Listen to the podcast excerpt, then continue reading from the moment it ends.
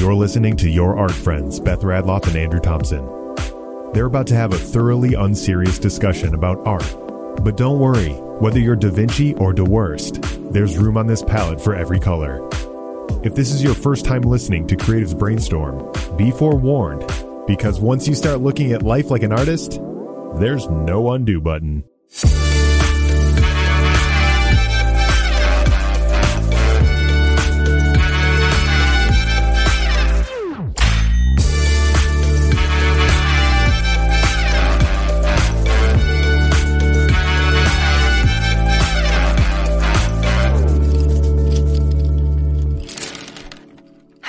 I'm Beth, And I'm Andrew. and, we're your, art friends. Let's, hang, out, for the duration of the time code. I thought it'd be funny to try to say it at the same time. I quit. I quit out. I was like, this, this one's Andrews. This one's Andrews. We're giving it to Andrew. secretly one of my goals of this podcast is to trip you up when when doing stuff like that when we- we're saying Why? That shouldn't be a goal. well, not, not trip, team. not trip you up, but like you said it. Don't backtrack. You said trip me up. Okay. You want to fuck me I up. I'm over here, just so you know, one of my big goals is like making you feel comfortable and safe and have a fun time. We laugh all together. And Andrew's like, I'm going to ruin it. You want to be like, hey, Beth's tongue's out. Let me step on it. No, it's more like you're talking and then I just like poke you in the side and you're like, whoo. Like that's that's my goal.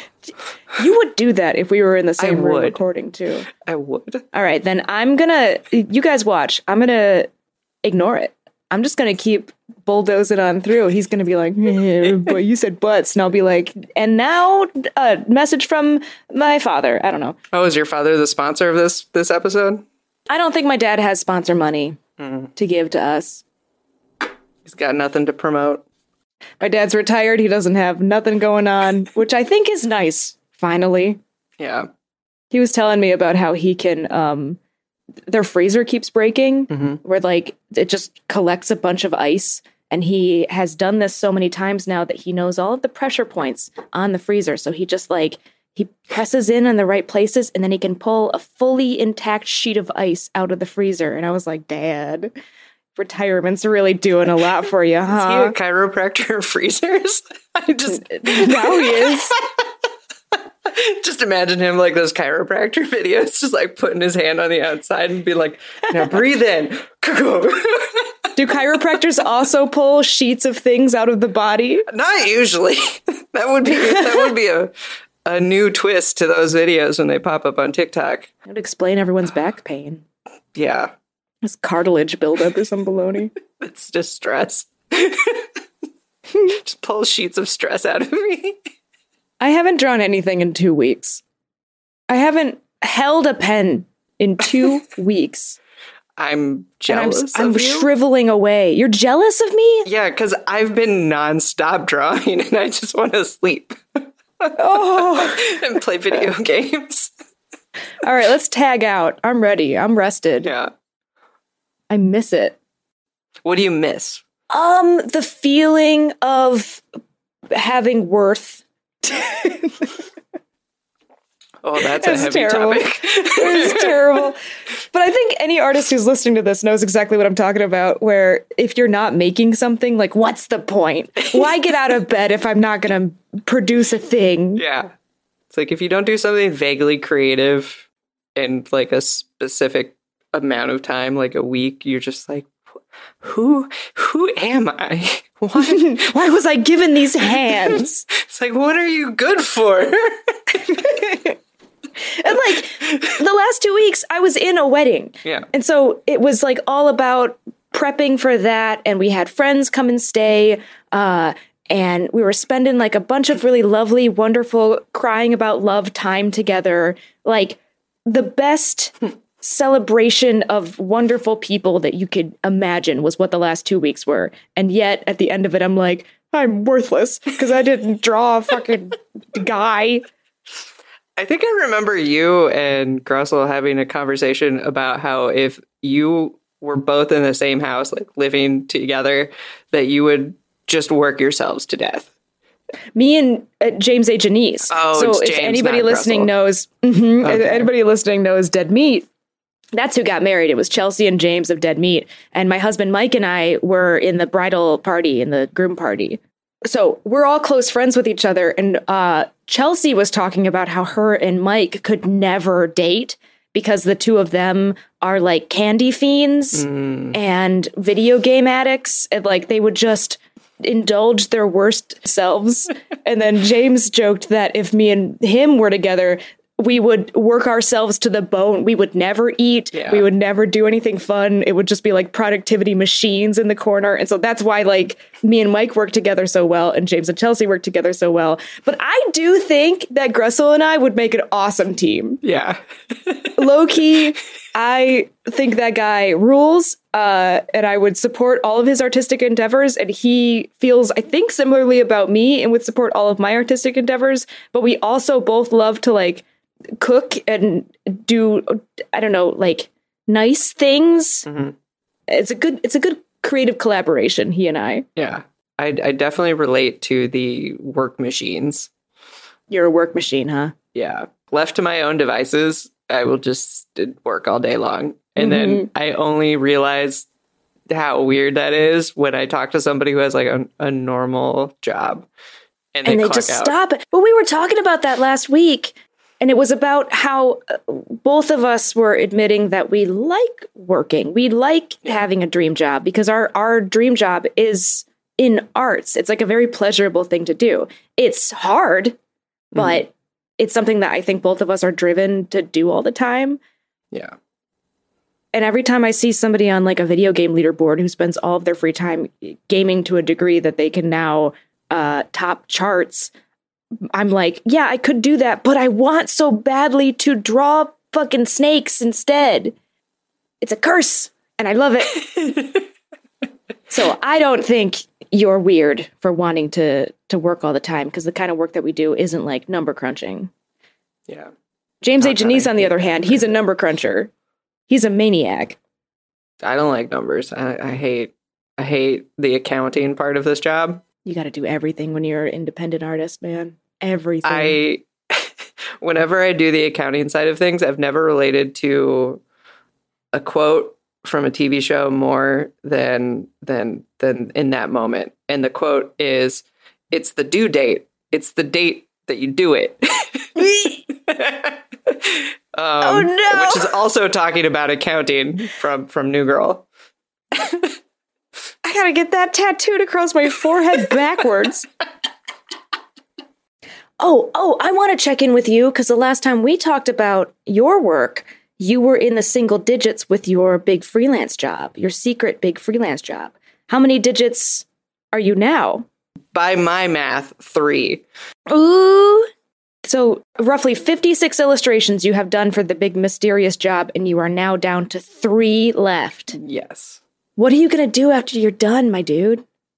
I think I'm gonna have a day where I do nothing but play video games and Ah.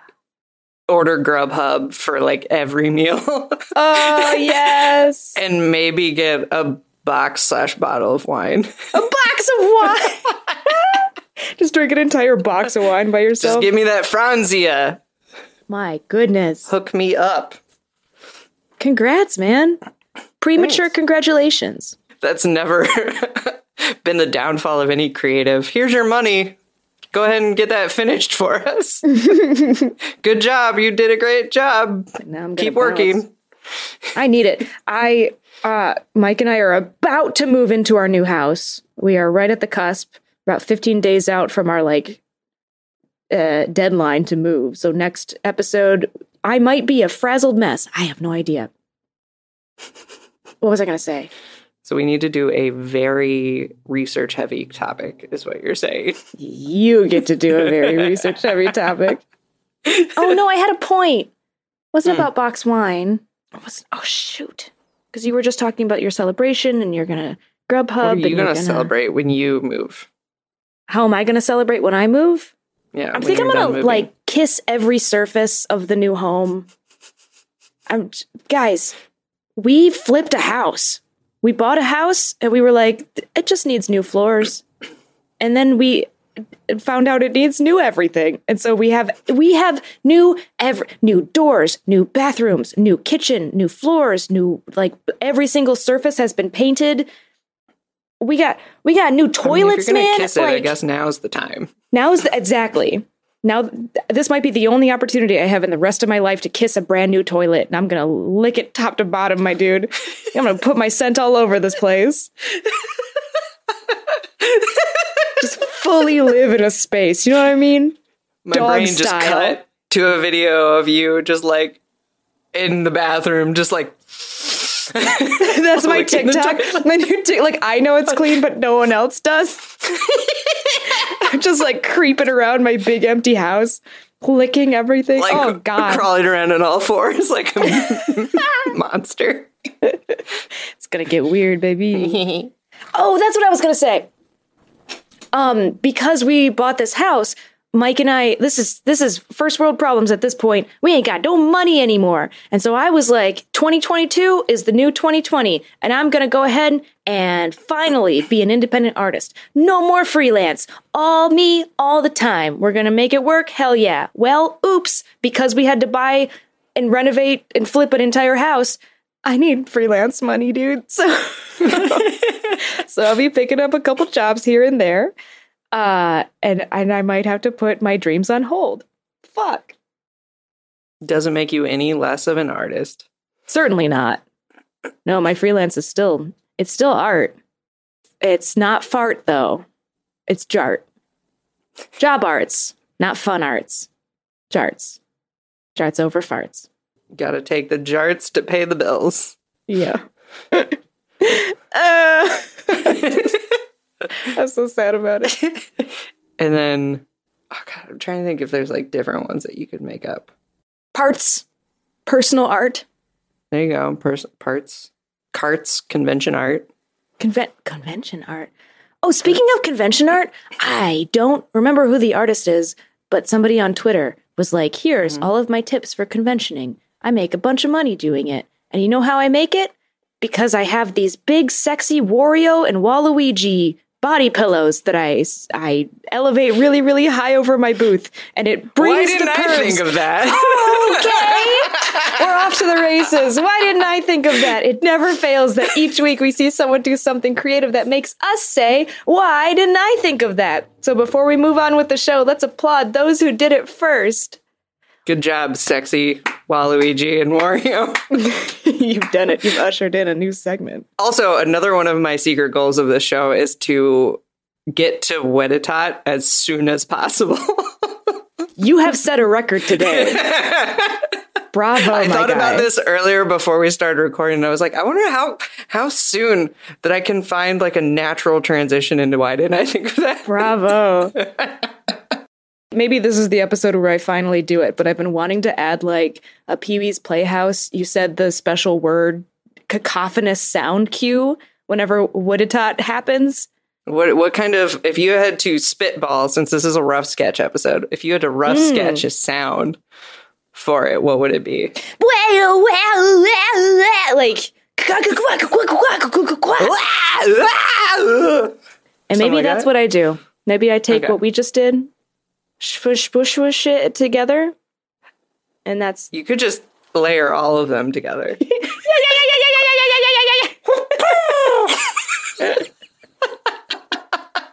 It's a nightmare. it's terrible. No one will listen to our show anymore. They'll be like, guys. But but they know we're having fun. Oh God, editor Beth, now's the time. Put it all together. Go. So what is your why didn't I think of that? My why didn't I think of that is a little tote bag. And it's not the first time that I've had a tote bag for a You Widitot. like you like your totes. Turns out I'm learning You're about a myself totes girl. week after week. I want a tote, but I've been saving myself for the right tote. Did you, did you see it? Yeah. It's a basic tote bag, you know, just like off white. Uh, there's some some writing in Japanese, and then there's a little character that looks like maybe a little pig, maybe a little dog. Um, If you know him from Japan, he's a Moomin. He's Moomin. He's very shitty cute. Yes, this is. Oh, I love it though. So it's this little character, and then they're holding out what I thought initially was a frying pan, but upon reading the translation, it's definitely a knife because it says, If you don't let me go home at the scheduled time, I will kill you.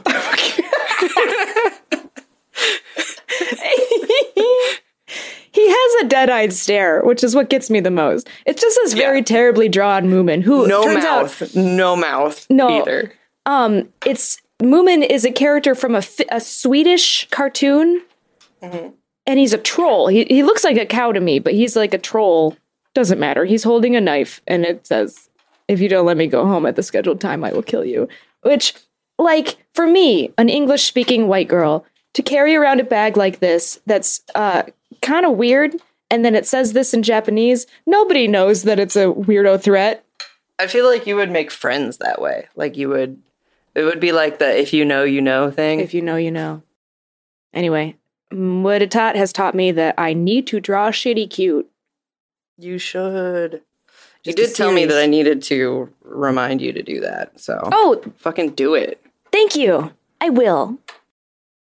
So, what's your Muditat?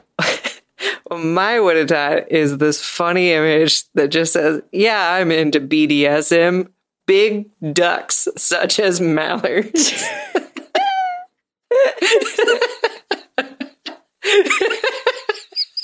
This like bumper sticker baloney that we're on right now. Between big ducks such as mallards and man, I love frogs. We Yeah. need like a third one to finish the the Father, Son, and the Holy Ghost. yeah. Oh, I can't wait till we find that one. But yeah, I saw this the other day and I just immediately screenshotted it. It's very fun. It's a little black and white image that's the graphic design is uh 10 out of 10 and then it has a duck that like is wearing all of the BDSM Stuff. equipment. Yeah. They've got the leather hat. They're holding with their human They arm even- a whip.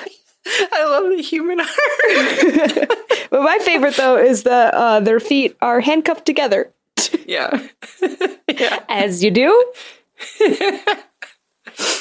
Oh, This so duck doesn't know if it's a top or a bottom, and I am charmed by it.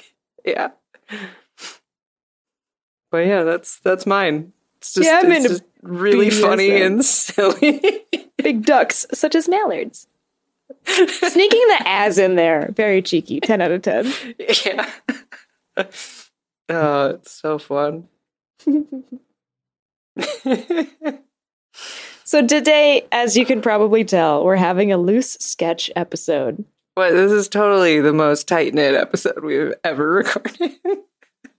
All right, Andrew's having a tight knit episode. I'm having a loose sketch episode. I'm just Just here. I just put my foot up on the table. I'm here to hang. We're taking it easy because life's been pretty nutty for both of mm-hmm. us. Him finishing the commission and me celebrating love. We haven't had a lot of time to plan around the podcast, but that's okay because this is your art friends where we hang out and we talk about bullshit. So that's what Yeah. we're doing. But first, I can't put my feet up on the table. I stopped doing my job. No, I'm supposed to introduce the next topic. But first, would you rather? Our main art form is drawing. But if you had to mm-hmm. switch, would you rather get into textiles or pottery? oh.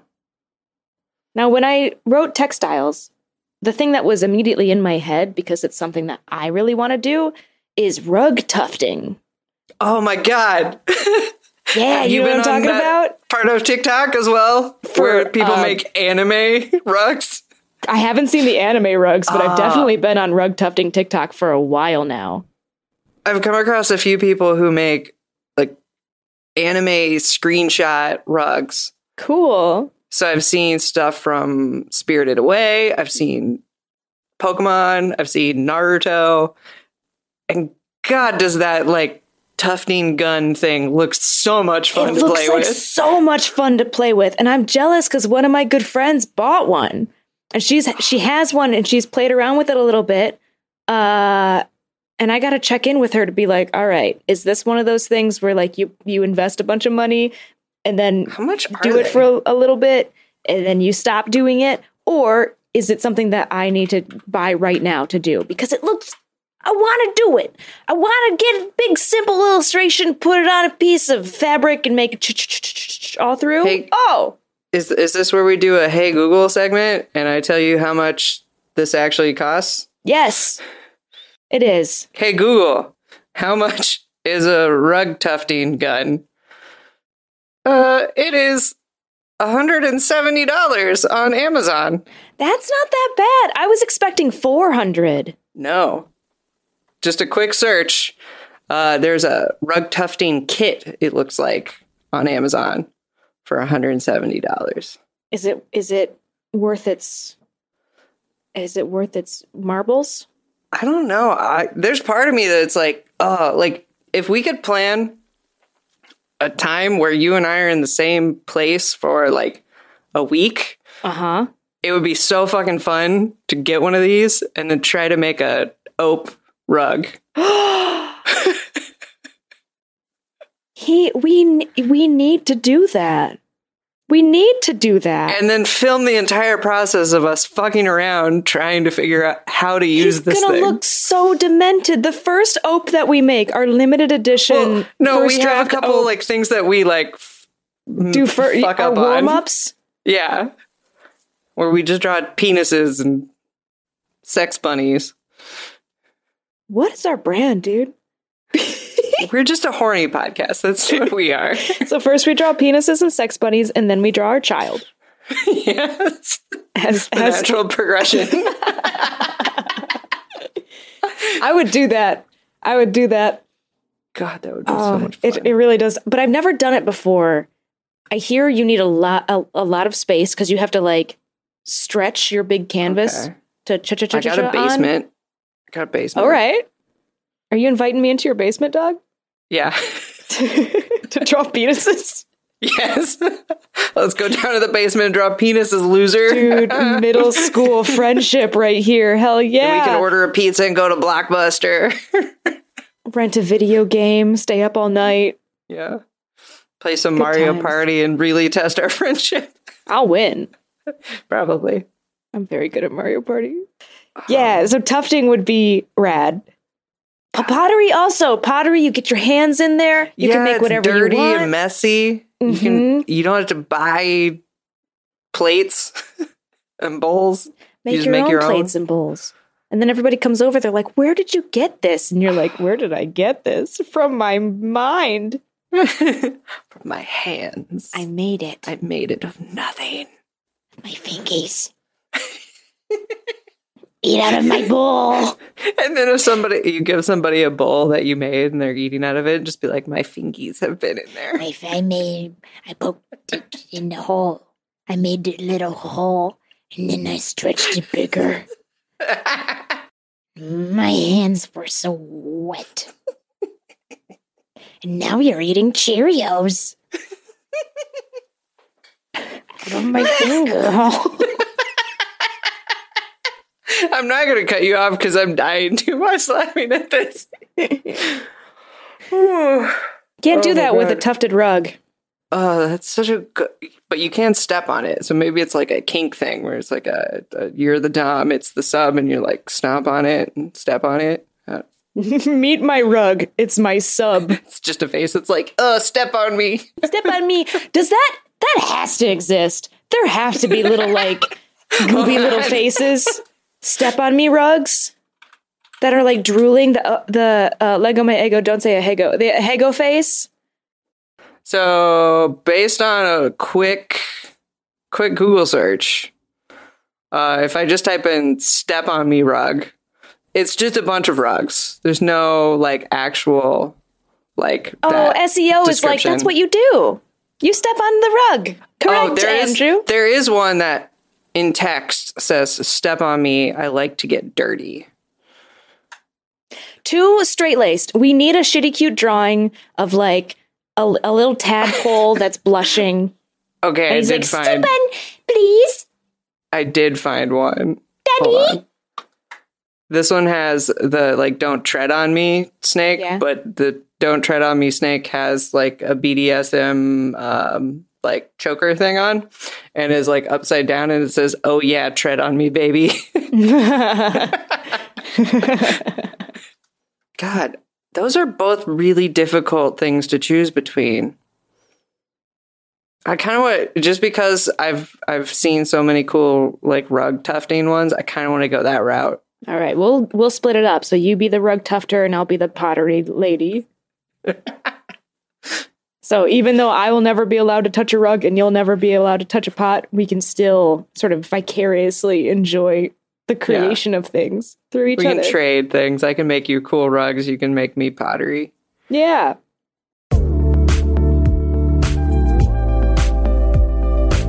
I have a question for you, Beth. What's that? Have you been in a physical IRL art supply store recently? I want to say yes, but because of the the global panini, I have been not shopping in art stores. Why do you ask? because I just went to one this past week because I've been itching um, to do a, a traditional painting, Uh-huh. and I don't have everything I need for it here. So I was like, okay, I'll just go to the store, get some stuff. And I'm sad to say this, but as a professional artist walking through a art supply store, there's a lot of shit that I don't know what the fuck it's for in there. Interesting. Like I picked stuff up that I was like, what is this? And I just wish that they would say what it's used for on the goddamn bottle or like the package. Is this new? Because you've you've been going to art supply stores for years. Since I was a baby. Yes. D- Have you at any point gone to an art supply store and been like, "I am the expert.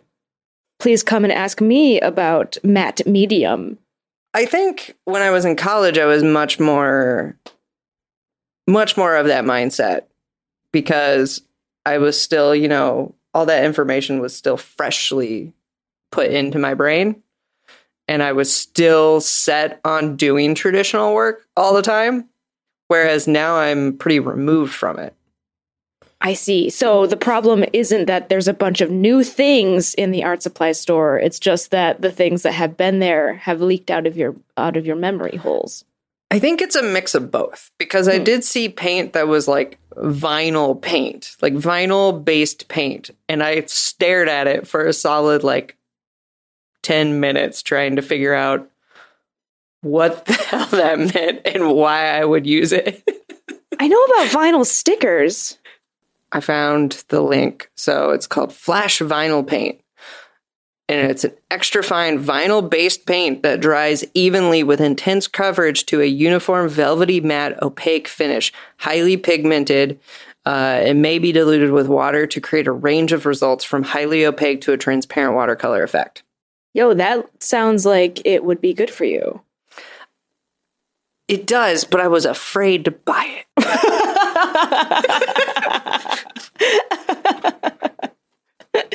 and I can't tell Oh, you why things- I was afraid Oh, because that's I so don't funny. think I know. It's just the fear of the unknown. yeah. I was not ready to go down that dark hallway quite yet. And paint's so expensive, you know? You can't just you can't just buy whatever. yeah. But maybe maybe I'll try it one day. For now I'm going to stick with my acrylic wash. Are you sure that all of your okay? Here's some like some te- technical conversation betwixt artists. Is your acrylic wash professional grade? What is it called? Where it like doesn't fade over time? You got me. I don't own any of those paintings anymore. Oh, no! Oh, oh mic Andrew, drop. no!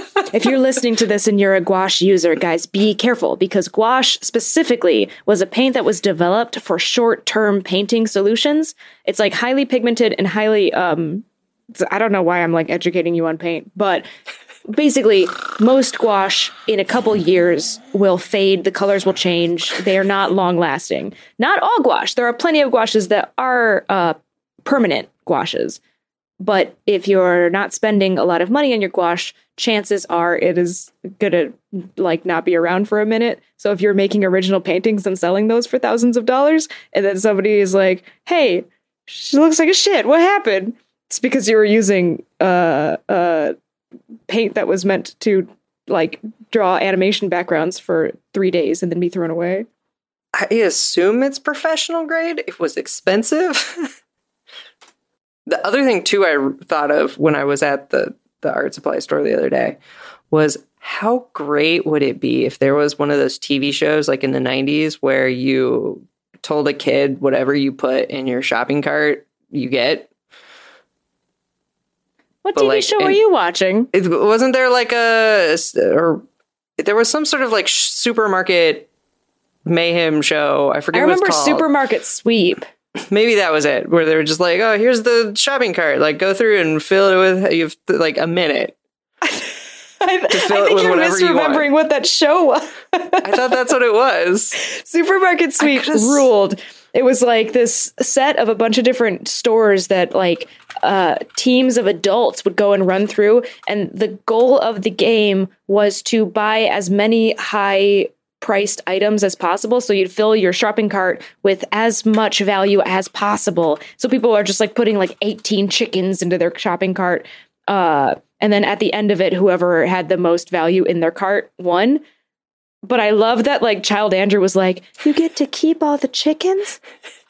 You get to you get to go through the supermarket and if you buy 20 different expensive deodorants, you get to go home with it? That's adorable. I think this is one of those things where i'm oh here it is you found Uh, it? i think i found it nickelodeon had a super toy run is a spin-off Oh. of Supermarket Sweep. I'm not crazy. I thought this was one of those uh was it the Mandela effect or the thing where you like Ah. misremember something that you swear actually existed? No, this is you having a feeling. poor friend who didn't have cable and so never saw this show. I don't remember watching like the full show. I just remember like clips of it as a child. Look at But this. how The graphic cool. design is so good. How cool would it be if there was a version of that but for artists and you I went would- through an art supply store and you had like a minute to fill your cart? It would be incredible. I would love that. I think I would end up buying like a bunch of bullshit that I would not know how to use. I would grab the biggest canvas. You fill up your cart so fast, my guy. I'm like every But- Pigma, every Sakura Pigma pen in my cart, every Sharpie in my cart. Just every, go like, to pens, the pens, pens. go to the um the paint marker thing that's always locked and you just like dump all of it in your cart. Just break the The- glass.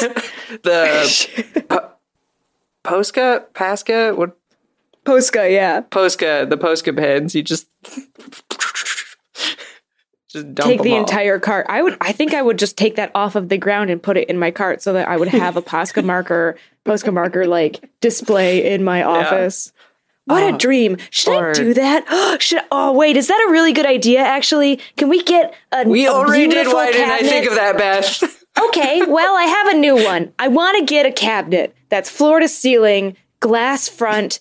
It's got the little lock on it, and that's where all of my art supplies, like a tiny Dick Blick in the corner of my office. And all my art supplies are in there, and I can unlock it and open it up and pick my pens and pick my, Oh my and pick my papers. You could also just grab all the moleskins. Uh, just have That's a little moleskin do. display. I love my kink is buying quality sketchbooks and then never drawing in them. I thought of you when I was in there because I saw the Denik notebooks. Yes, my guy. You're listening to a Denik ambassador, an Whoa. official Denik ambassador. Does that mean anything? I'm You're so not cool, sure Beth. yet. but I uh, I love that brand. I love their Stay Flat notebooks. I write everything in Denik notebooks. I've got two of them to my left right now. Not sponsored, but I I asked to to sponsor to I I want to be what do you wh- We're how do you say manifesting that? this energy. I already did. sponsor. I that I am. I have a discount code. I can put it in the description right now. You can go and buy Denik notebooks and get a discount because I am a Denik ambassador. That's how much I like these things. They had some cool ones.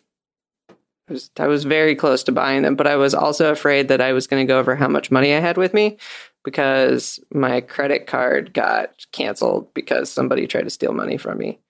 So I was using cash. So I had a set limit on what I could actually buy at Oh, sweet baby boy. store. Gosh, you really, you really did like revert into child Andrew. Like you walk in with 20 bucks. You're like, I wish I could just put all of this into my cart and walk out and have it be legal. I was so afraid going up to check out that I was going to have to be like, I can't get this and have to put something back. So sad. but what thankfully did you that didn't up happen. I got a couple wood panels for some paintings that I want to do. I got like four or five acrylic wash. I also Mhm. got a, a it was like it was a type of acrylic paint that was very fluid so you can like do paint pours and stuff with because I was trying to figure out a Ah. way to do a specific technique or, or achieve a certain effect in this sketch that I did. And I was brainstorming different ways to do it. And one of them was um, I've seen videos of people putting some paint in like little um, dust pans and then like holding that over a canvas and kind of like w- moving it around and it creates a cool like um, liquefied uh, swirly texture to it Yeah. or like effect and i was like i wonder if there's a way that i could do this but like tiny and maybe if i took like a piece of paper and like made my own little quote unquote like dust pan out of paper that was like real skinny and then just loaded it up with paint and then maybe at the end of it made some notches so that it kind of resembled like um, a calligraphy pen where it only touches Yeah. and like almost like a forked calligraphy pen but like with paint so that i could like drizzle a cool fucking design I'm so intrigued.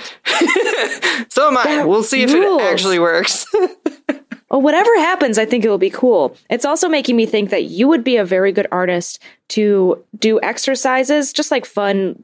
I, this is me telling you what to do, so you could be like, fuck off, Beth. But the idea of you doing an acrylic pour that has a bunch of warbles and shifts and bloomies and things, and then using that as a base to pull faces out of and, and i've always uh, wanted to do that yeah, I, it makes total sense. I think because you already do that with your uh, with your digital work, so you're already kind of in the mindset of controlling an acrylic pour. And so, what happens when you give up that control and still get that kind of an effect? Can you achieve the same look? Would it look different? What kind of differences would it be? Would it be in, in, enriching and fun, or would it be like, oh God, this is too hard? I'm really curious. I would watch that TikTok series. Yeah. I think I think I'm gonna experiment. I have like a wood panel that's kind of shitty here that I made a couple years ago. Um, that I might experiment on and see what I can achieve with that kind of um, made tool. Yeah. So Well, we how shall fun. we shall find out. I always get scared when I do stuff like that. I have a couple pages in my sketchbook that are like experiments, technique Mhm. experiments. And what happens is I do like a smear of paint and I go, oh, that's so pretty. I don't want to do anything to it because I'd ruin it. I wouldn't. It would be That's cool. Like whatever I do would be cool. So that you have it as a as a, Ugh, thing. Just save scum my artwork. Yeah. Because I've done the same exact thing that you're just talking about, where I've made marks for the express purpose of m- turning them into something. And then I go, oh no, I like it. I Mm-hmm. Oh, must no. save it. I must put it away.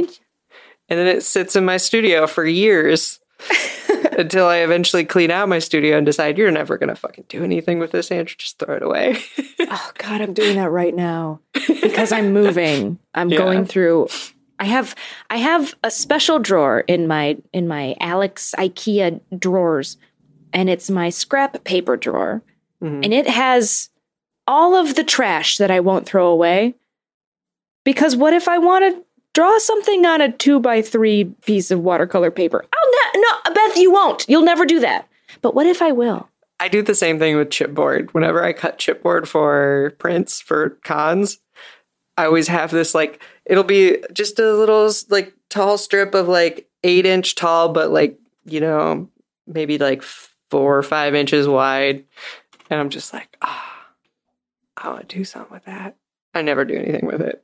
Never do One time I it. did something with it, and I made a And then, cardboard and then the addiction is started because you did it one time. yeah. Made a cardboard sword for reference, and now I don't think I'll ever actually just throw it away. I'll just keep it until there's too much of it. My temptation is that I won't. Okay, let's say I want to do a little illustration on watercolor paper, and I get my clean mm-hmm. sheet of watercolor paper out and I start drawing. It's good practice to have that same watercolor paper on the side that you test colors on or do little dabs and things and, and mm-hmm. mix colors. It's, I don't know. But I don't like doing that on, Andrew just dabbed on camera, just so you guys know. I don't like doing that on the actual piece that I'm working on because in my head I'm like, it's not good art unless it has clean edges. So I keep all of these little scraps of paper because I know eventually I'm going to want to have a little dabber paper next to me. Yeah. But the thing is, is I don't do that much watercolor painting. So I just hold on to these papers for years and years and years. What are you doing, Beth? What are you just what are you doing? You want to be a minimalist and you have all of these little tiny two by three scraps of paper. Ah. and then what I do is I get them all on the floor and I'm like, okay, I'm gonna let go of some of these, but I'll save the other ones. And then I'm gonna do a series in my head. I'm gonna do a series of uh f- fucking a bunch of frogs, and each one of these papers is going to be a different frog, and they're all going to have like a silly hat on. Okay, that's what those papers are for. And then over here, I'm going to use these papers, and I come up with projects to justify keeping trash. and I don't do the projects, Is that is that your toxic art trait? very much so. and what's so sad is that it, the project would rule. It would be Yeah. so good, and, and I would love it. And then because I love it, other people would love it, and and then my dreams would come true. But I don't do it. You could call that show "Man, I Love Frogs." Man, I love frogs. Here's this one. That's not a bad idea. ah. You want to know um a stupid thought I have? Yeah, always.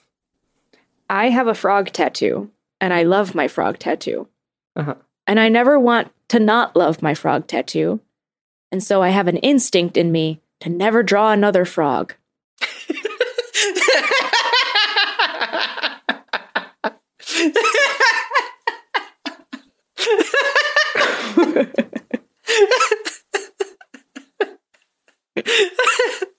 I love that. What is that? I don't know. Like you've perplexed me in terms of how to respond to that.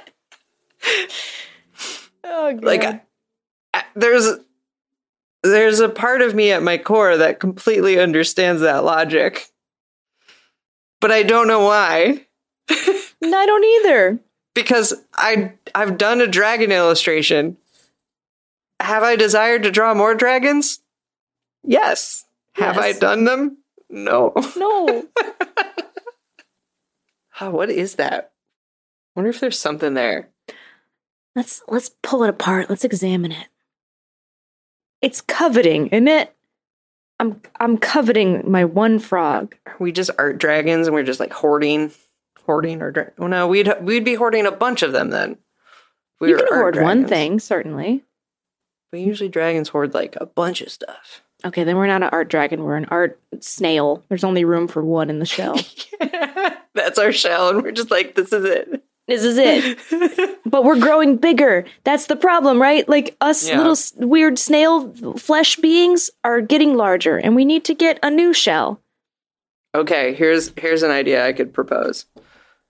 Then, you know, you as an art snail getting bigger and you need, you know, to grow outside of your your shell, then do you just add to your tattoo and add like a hat to your frog? But what if that ruins the frog guy? I can't I can't scan my arm. You you could draw on your arm though with a marker. That's true. or you just put another frog behind him that's like about to eat him. But then that's the I can't do another frog. Cause what if I like the eat 'em frog more? The Kirby frog? Well, then Suck you 'em just- up. Yeah.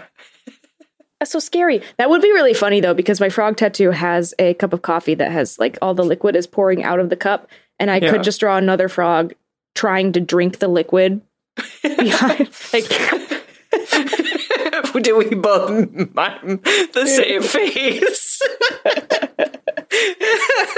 okay. we both just mimed the face of trying to suck something through a straw on their video chat.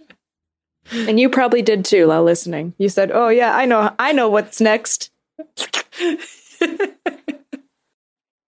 In my core, I know what that is.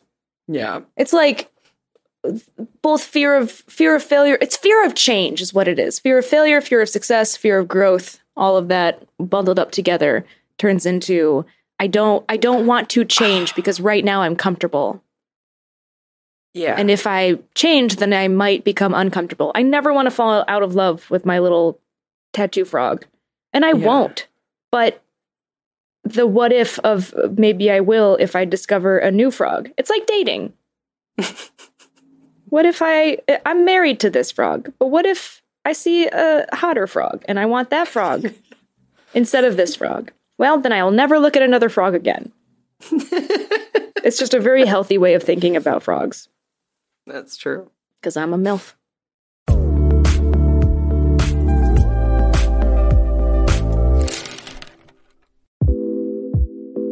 Hi, I'm Beth, and you know that.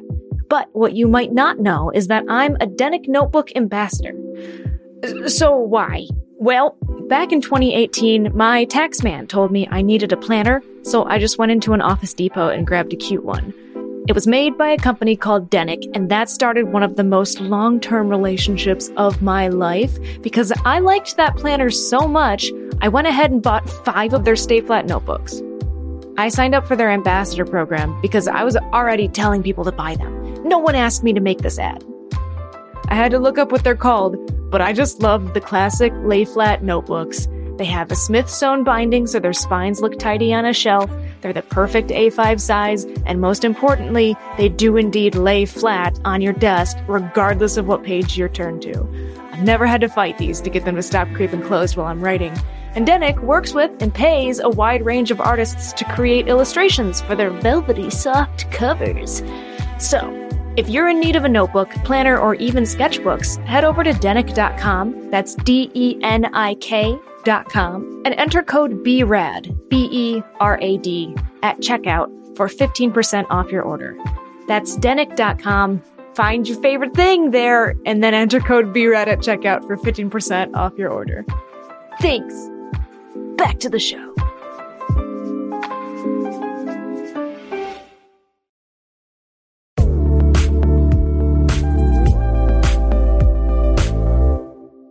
Hey, Beth.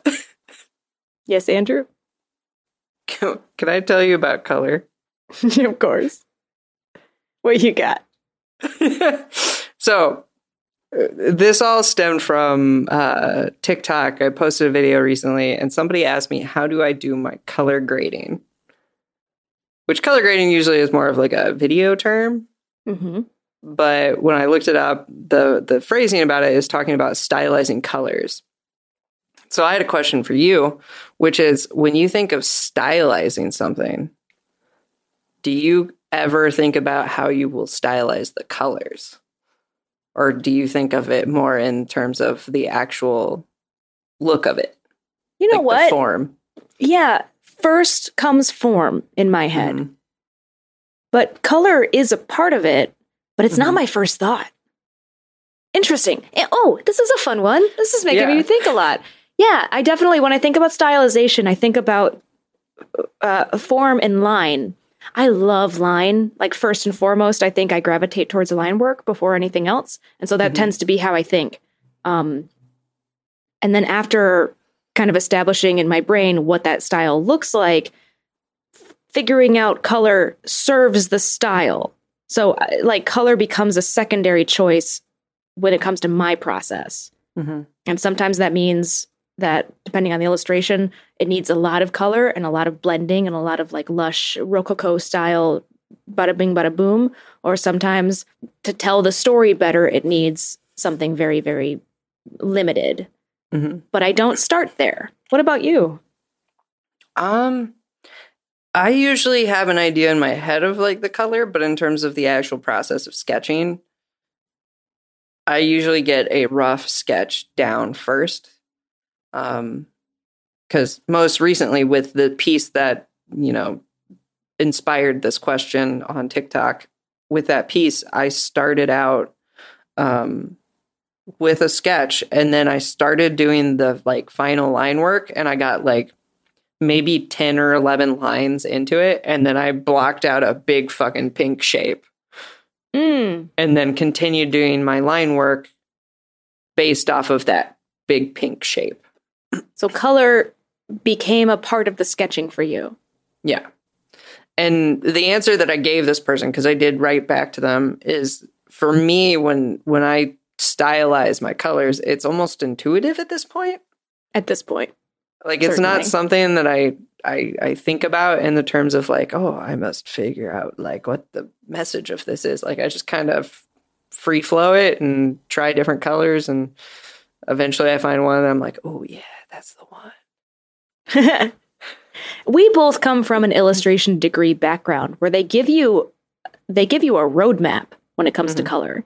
So normally, if you're going to do an illustration, you start with your thumbnail sketches, and so you'll do five to twenty different little it'll ittle bitty dumb little drawings to get ideas out, and then after that, uh, you pick your thumbnail sketch and you do a rough sketch, which is a little bit more polished, Mhm. At that point, you do a value study and a color study. And so your value study first picks your blacks, your whites, and your grays all in between. Mhm. And then your color study takes the information from the value study and colorizes it. And at that point, which is like four steps into the process of developing an illustration, you start thinking about color. Mhm. That's what's drilled into my head. And so, probably why I think about stylization that way is because of the methodology I was taught in art school. Yeah. But it's just a methodology. It is not the correct way to go about it. Yeah. It's I've actually- nice. oh, go ahead. Oh no, I'll let you finish your thought. Um, it's nice to have that methodology because then when you're working with a client, they know what to expect. It's just nice to all have like an agreed upon structure. I think for me, I've gotten to the point where I've almost eliminated the value study and I do color. I jump right into color. Mm. Um, and sometimes I don't even like drawing on like a white background. Like I don't like doing a sketch on just like a blank white. So sometimes I'll just put down like a purple or a blue. Yeah, I'm with you. I also do not like drawing on white backgrounds, mostly because it's too much eye strain. It's hard on your eyes to draw on white digitally. So I'll always pick kind of a neutral gray, and sometimes Mhm. I'll do like a beige if I want to Yeah. do if if the piece feels warm to me. Hmm. but I don't often start with like a full on purple or full on color. I think it makes sense that you don't do value studies. I can almost see that. Yeah. Like I do check my values. It's it's definitely something that I usually have in Photoshop, a layer over everything else that is a desaturation layer. So I just turn it on and off. And when I turn on, desaturates the whole piece. Just so I make sure my values are like there. Yeah. But for me, value is first. Before I do color, I'm looking at value. But it got yeah, it got me thinking about it earlier this this week, and I was like, oh, I wonder what Beth's answer would be to this because color is something that you can stylize, and I think it's Certainly. it's a fun exercise to jump into a piece thinking that way and thinking like. I'm going to focus on color as the main thing in this, and then the form and the lines and the shape all come after. I have intentionally started pieces with a limited color palette where I'm like, here are the four colors I'll be using in this piece. And I think about those colors and then I make my illustration based on the colors that I know that I'm using. Yeah. But that was like a choice. When I'm not making a choice, color comes forth in the process.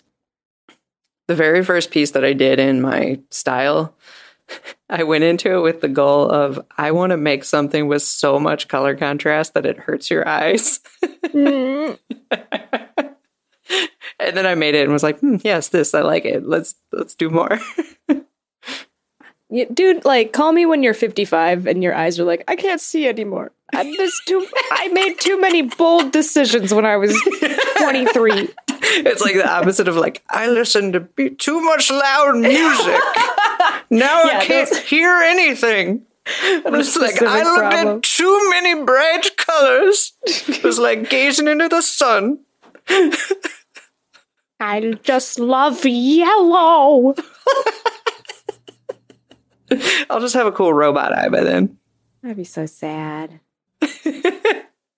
But then I could turn it into part of my art where it's like I don't know what colors I'm picking. I'm just picking shit. Do you think once we get robot eyes, because baby, that's coming, will we be able to see a broader color spectrum? Here's a question for the future. If we get robot eyes, but only robot eyes can be given to people who can afford robot eyes, so suddenly we have like a rich population that can see a broader color spectrum, and I then won't have like like what's happening with NFTs, there's just like a specific audience that really desperately desires art that is created with the grander color spectrum. And then there's some artists who like get robot eyes so that they can serve that audience. And then we all hate those artists because they're fucking capitalist uh slaves is that the future dude Oh, that's the next frontier. robot eyes i think i'd do it I would just want In the a bubble, ability to isolated, customize do it. mine to make it look like the Sharingan from Naruto. yeah you could do that Make it change too. With that sound effect, that like whooshing sound effect that it makes. And then you can get together with all the other um, naruto eyeball guys weaves. you can make a pack yeah. Just, and all of you can see like when your hands come together there's a new color that like shimmers whenever air moves a lot and so all of you are like doing hand stuff and everybody in the club is like this is so cool but everyone around is like they're weirdos at the park yeah.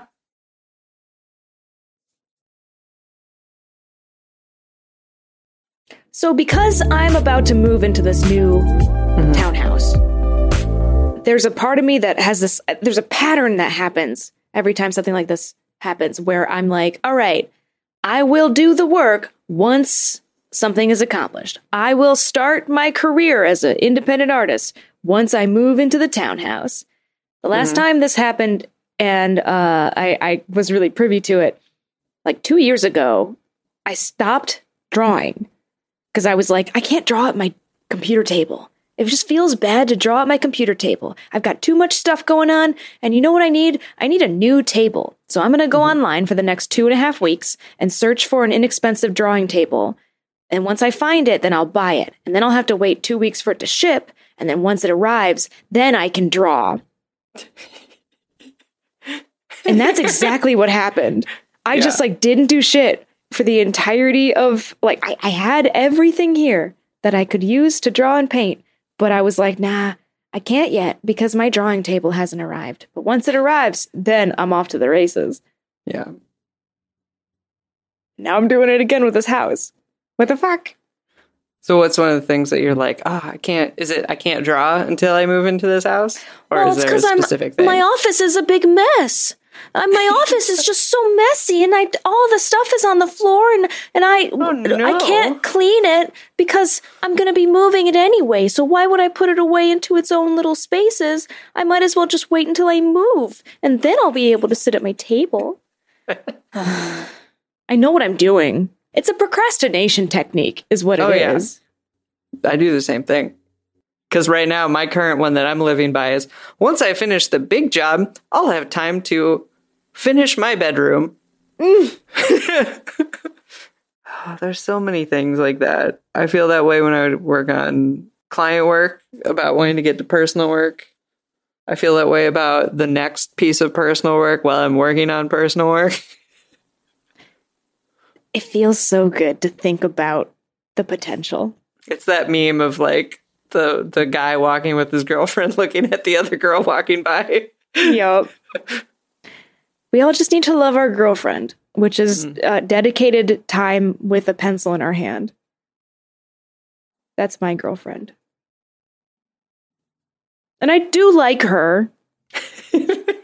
I do. Is there a butt? There's a butt. There's not really a butt. It's just like, why don't I why don't I always like her? when I look at artists like Timothy Von Rueden, who posts on Instagram a brand new gorgeous pencil illustration what seems like every single day. I know that's not possible, but as far as I'm concerned, that's what he's doing. I go, man, he loves his girlfriend. the pencil. I could stand to love my girlfriend more. Yeah, there are just some artists that love drawing more than others. I I don't do I mm, it's the barrier to start.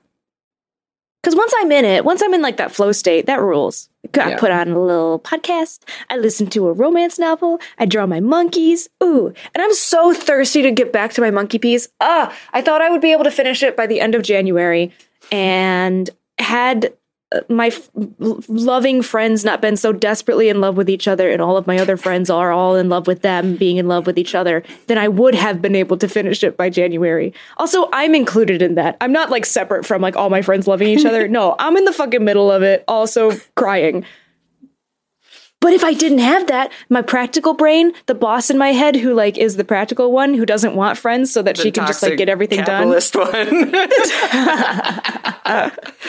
it's like if you really loved this company, you wouldn't have gone to that wedding, Beth. What an idea. Lord Almighty.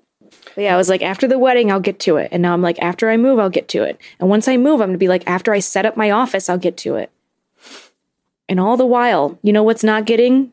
The to it. I kind of want that as a shirt. For people who are binge listening to our podcast right now, if you want to go ahead and tweet at me and let me know what this pattern is, because I know I have been at this place before. Like every week, it's like, all right, where is she? Is she happy about the work she's producing? Is she desperately sad about the work she's producing? Is she desiring to produce work that she's not producing? What is what's the charted graph? Is it going along with my period? You know, do you have thoughts like that? do I have a lunar cycle that is directly in in alignment with Is like my Mercury in- creativity? in, retrograde. is it the planets? Do they control me? All questions I I am curious about. Is this the Matrix? Is this a simulation? If it is, I got a couple nuts and bolts to tighten. Yeah. This is like a to write- simulation. I'm glitching inside of the wall Yeah. Um excuse me. where I can see Excuse me, through the floors. overlords. Something's wrong. I would like you to tighten this up cuz I'm not leaving it. I'm good. Like Yeah. I got a lot of good friends. The weather's nice here in Los Angeles, California. I do not want to live in your uh, big desperate dystopian destroyed earth where you can taste real strawberries. No thank you. I'm good. But procrastination. I just turn that dial down a little bit, please. Speaking of strawberries, Oh. I recently figured out how to not be a starving artist but still be an artist. It's back. I don't know. I feel like I need to have an evil laugh for that. I, over the past weekend, made a wonderful cheese and meat plate, a char- charcuterie board. A charcuterie board. One of my favorite meals. Oh, it was so good. Spent so much money on cheese. Does your grocery store have a $5 cheese bin? uh, so this wasn't my grocery store. This was a Whole Foods in Nashville, Tennessee. Oh. Yeah. Does the Nashville, Tennessee Whole Foods have a $5 cheese bin? They had a, d- d- dollar cheese bin, but it was not Hey! a dollar. It was like a range of dollars. Well, that's mislabeled. Yeah, but we did get a lot of uh, tasty cheeses. My favorite was a truffle gouda. that sounds so good. It was so good. I loved it. I'm a Um, hoe for cheese. That's the one reason I can't go vegan is cheese. Yeah. I'll be a cheesekin. But yeah, we got all this cheese and all these meats. And then we kind of turned it into a little competition of like, well, who picked the better cheeses? And we wanted to make sure we knew what cheese was what. And I was so proud of this, but I suggested that we make little signs for the cheeses. So we sat there for an hour drawing and doing hand typography for the different cheeses and their names and like flavors and turned it into a little art project. And then I made little signs with toothpicks and tape. How charming. Yeah. But it was a very fun way to combine food and art. I want now to watch videos of you, Andrew. Mhm. Or perhaps create videos of me, Beth, having a little taste of a cheese Mhm. and then drawing a cheese mascot. That would be fun, actually. Yeah, in the same vein as your like beautiful hand drawn typography signage. Uh, make a shitty, cute little cheese mascot for each one. So a truffle gouda would be like a little piggy boy, a naked little piggy Oh. boy. It's covered in little truffle flakes everywhere. Yeah, I was thinking that like pepper pepper dots Yeah. mostly at the top, but then it gradiates out to lighter on the bottom. And he's a little chunky dude. Little Yep. Tamagotchi who's like, yes, eat this cheese. Yes. I shot a really nice photo of this and I am legitimately impressed by the presentation. Look, oh wow. That's very good. Your drunken goat is excellent. Yes, you got it.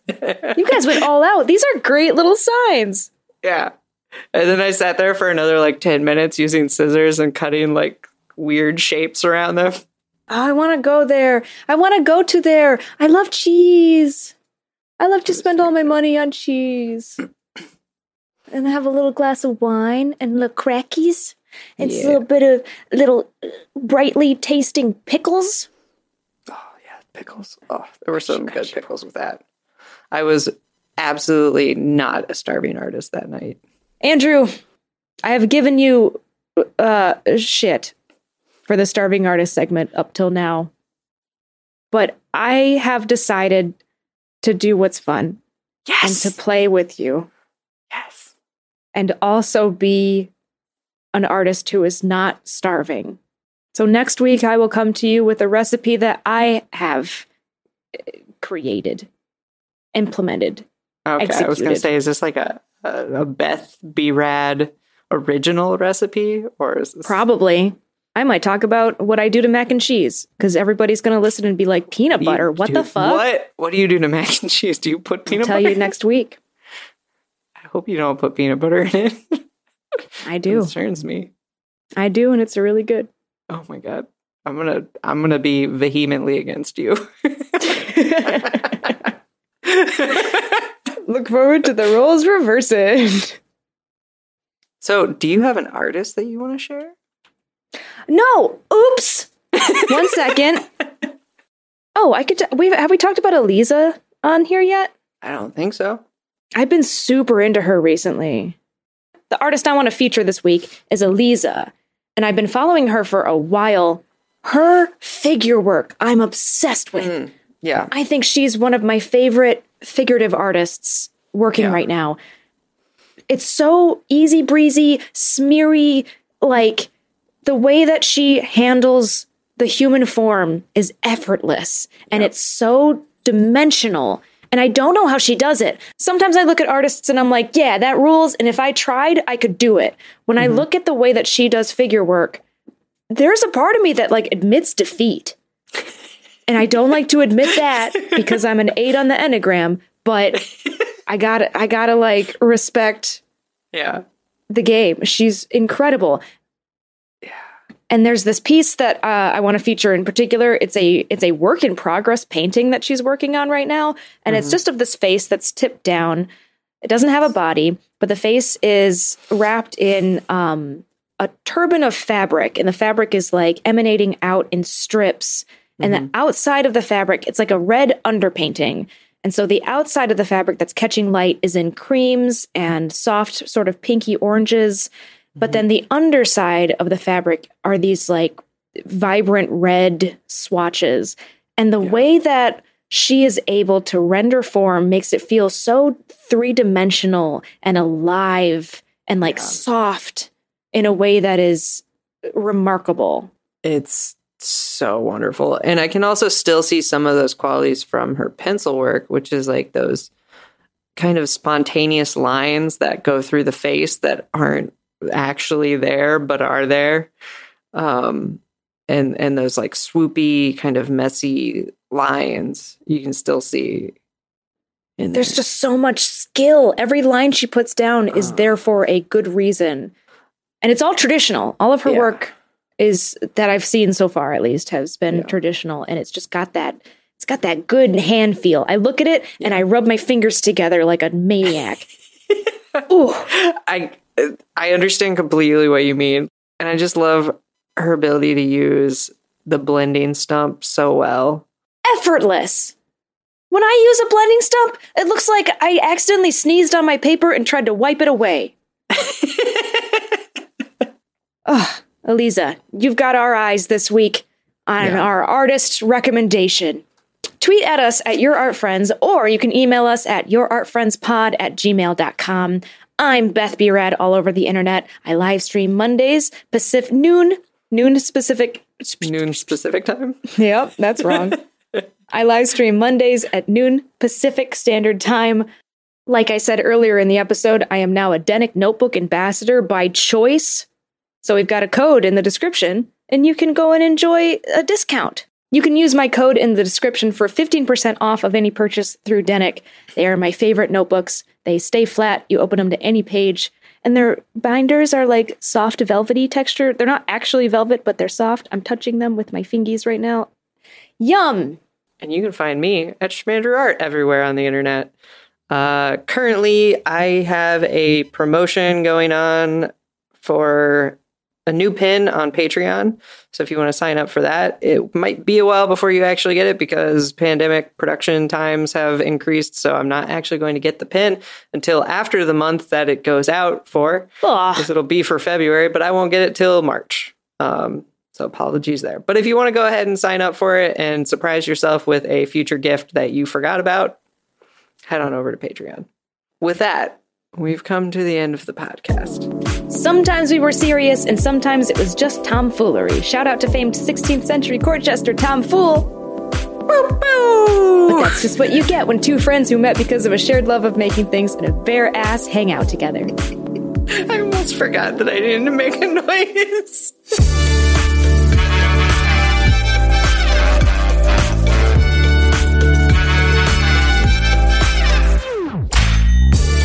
Your Art Friends is a Moore Park Media production. Our music is by Andrew Smith. You can listen to his music on Spotify and iTunes under the name Makeshift Radio.